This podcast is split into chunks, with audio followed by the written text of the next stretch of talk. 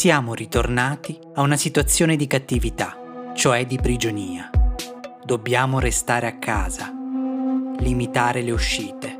Avevamo sperimentato questa condizione in primavera e pensavamo di non doverci ricadere, anche se eravamo certamente avvertiti dalla permanenza del virus tra noi. Eppure, ora ci sembra di dover reinventare tutto, in particolare di dover mutare il nostro rapporto con il tempo e lo spazio. Ecco dunque manifestarsi quasi spontaneamente la ribellione, una litigiosità tra le istituzioni politiche, una non accettazione dei limiti imposti e il bisogno di trovare soggetti ai quali imputare la colpa. Non vogliamo accettare che questa pandemia non è colpa di nessuno. Non è colpa di nessuno, né di Dio, né di qualche volontà umana, ma è semplicemente uno dei segni della nostra fragilità e mortalità.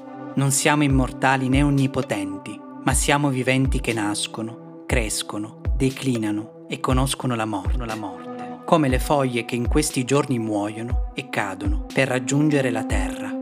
Tutti conosciamo l'inadempienza, i ritardi e gli errori che sono stati commessi dai governanti, dagli scienziati e dagli altri soggetti ai quali competeva la vigilanza a beneficio della collettività ma da parte di molti si è manifestata e si manifesta tuttora contro ogni evidenza una mancanza di responsabilità verso la salute propria e altrui. Viviamo così una sofferenza a volte disperante, in situazioni molto diverse. Essa riguarda gli anziani e quanti vivono da soli, riguarda i malati ai quali non si possono prestare cura negli ospedali, che non hanno disponibilità di accoglierli, riguarda quanti non hanno una casa e non riescono più a trovare cibo per sopravvivere. Vi sono poi tutti quelli che vivono nella paura, per i quali la notte è popolata da orrendi incubi e fantasmi. Si ripete spesso che siamo tutti sulla stessa barca.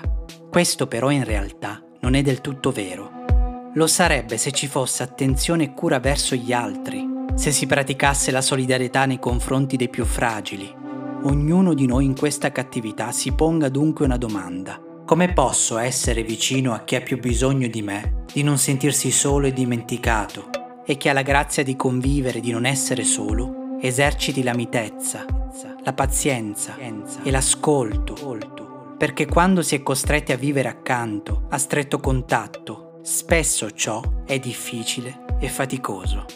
Sì, la cattività è una mala condizione ma spetta a noi umanizzarla.